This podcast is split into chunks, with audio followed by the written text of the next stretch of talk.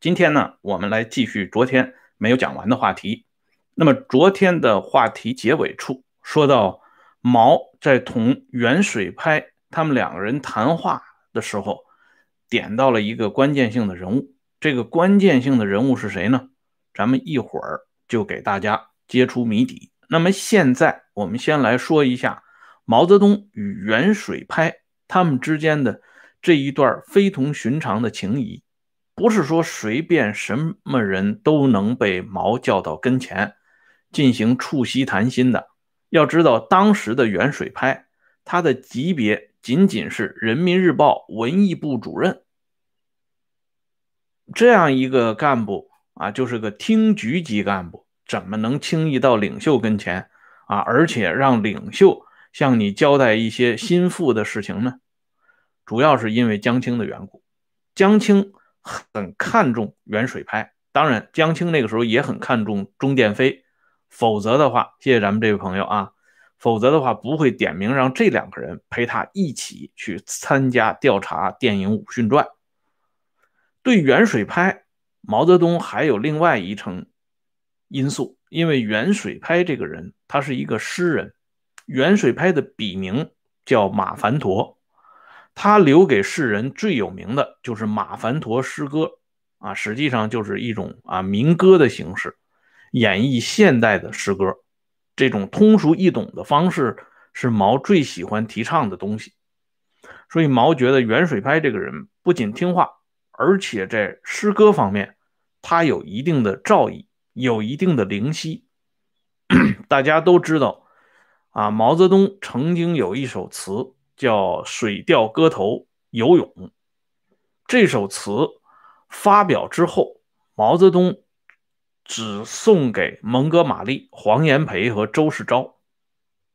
最初那句“一桥飞架南北，天堑变通途”，在收入1963年版的毛泽东诗诗词的时候，给改为“一桥飞架，逗号”。南北天堑变通途。可是到了一九六六年四月，毛泽东采纳了袁水拍的建议，恢复了原来的断句。啊，别小看只是一个标点符号的移动，从这件事情上，我们就可以看到毛啊，谢谢老弟啊，毛同袁水拍之间的这种鱼水之欢。啊，这个诗歌呢，我们都知道诗言志，啊，歌咏言，这个东西就是能说给啊彼此能进行交流的人听的啊。这远水拍能够成为毛在诗歌上的一致啊一字之诗，本身也说明了远水拍这个人在毛心目中的地位，所以。在一九五一年五月二十九号这一天，毛泽东在接见袁水拍的时候，还有一个人在场，而这个人的在场，也恰恰说明袁水拍那个时候在毛心目中的地位。这个人是谁呢？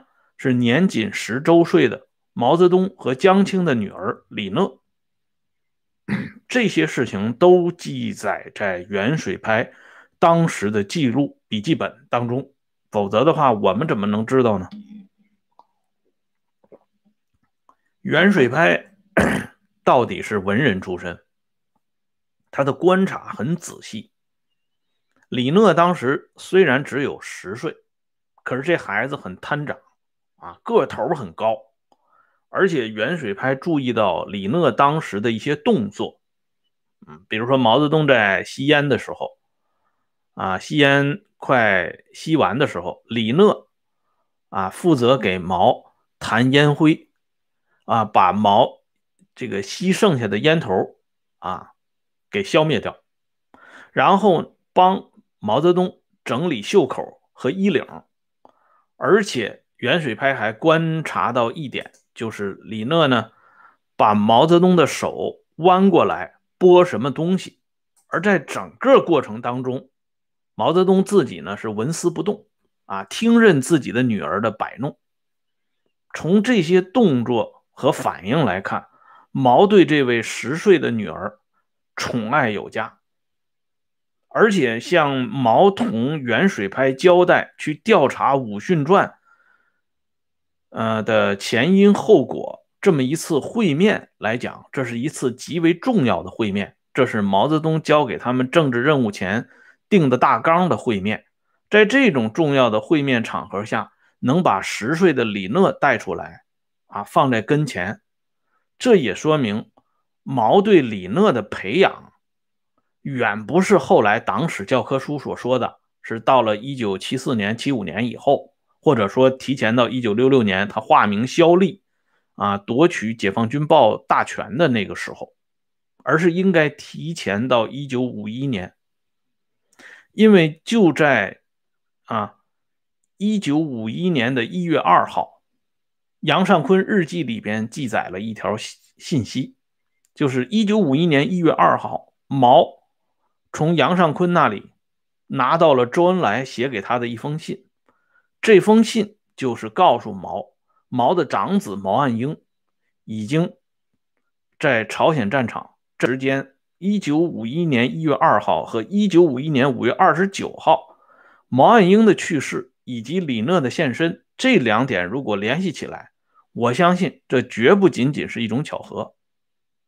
而袁水拍的这个观察，真的仅仅出现在袁水拍的笔下，别的人还真没有注意到这个细节。而我们知道，袁水拍在日后的时间里，一直是毛泽东、江青夫妇的宠臣，至少在文艺方面。对元水拍借重的地方很多，而元水拍一生的悲喜剧，也都是在这对夫妇影响下完成和进行的。那么现现在呢，我们再来看毛泽东和元水拍谈话中涉及的两个关键性人物。先来说第一点，毛泽东提出来，清朝当时。啊，是根据地方大员袁树勋的奏折，要推广普及教育，所以武训之所以受到清朝统治者的表彰，是因为武训应运而生。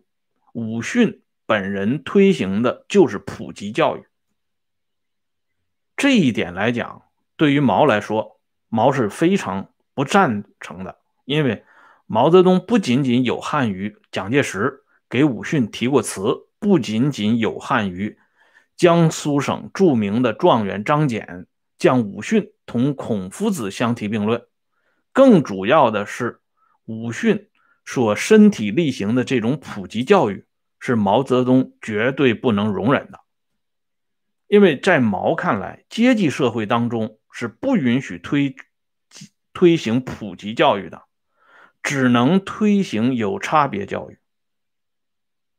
无产阶级啊，劳动人民才能受到完整的教育，而那些地富反坏右等这些啊阶级异己分子，你没资格接受教育，你只能接受管教。在这一点呢，到了六十年代中期的时候，在春节的座谈会上边。邓小平、毛泽东、陆定一等人的座谈当中，更能够凸显这层意思。在这一次座谈当中，邓小平就首先提到，当前的中国教育的最大问题就是学制太长，啊，中学学六年，小学学六年，大学有的也要学六年，这样呢，啊，这个人出来的时候都已经二十六七岁了。啊，不能够为社会很好的做贡献，所以邓小平当时认为应该速啊缩小学制，让这个人呢二十四岁左右就可以出来工作，而且还要增加一点这个到工厂、农村的这种教育，这是邓首先提出来的。所以后来党史教科书把邓描绘的啊。如何的为开展改革开放之后的教育呕心沥血啊等等，这是不全面的。至少在上个世纪六十年代，邓的这些做法，谢谢陈先生啊，您多次支持咱们这个节目。至少在上个世纪六十年代中期的时候，邓的做法是非常啊受到毛的欣赏的。所以毛当时在这次会议上高度赞成邓小平的意见。毛啊对这个知识分子做了极大的这个贬斥。他的著名的讲话就是：“明朝皇帝两个出色的，一个是太祖，一个是成祖，一个不识字，一个也识字不多。以后到了万历嘉靖，知识分子当政反而不成了，国家就管不好。什么能文能武，能说会道啊，能作诗，能绘画，字写的也很好，但是只专不红。”还是要亡了国啊！这是毛对知识分子的这个评价，而我们也知道，毛对知识分子历来是非常鄙薄的。这种鄙薄不仅见诸于他的言论，他笔下写的这些著名的篇章当中也是随处可见。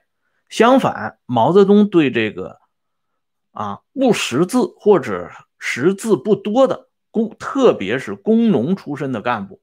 经常加以欲扬，啊，毛泽东有一句名言，叫“老出出人物，老出能办大事不要看不起老出。”啊，邓小平呢就，呃，很迎合毛的意见啊。直到新时期的时候，邓不是有那句言论吗？“宜出不宜细。”当然，这是一句玩笑话啊。人家邓所说的“宜出不宜细”，是指这个历史方面的这个研究，但是。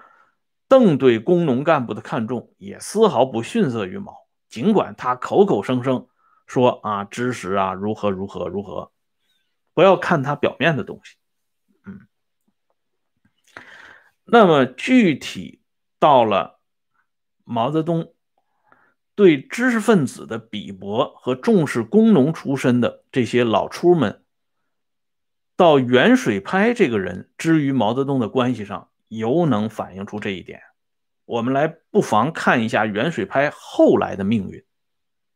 袁水拍这个人后来调到中央宣传部担任文艺处处长。文化大革命开始之后，袁水拍本来是一个很得宠的人，而且这个人一直很听话。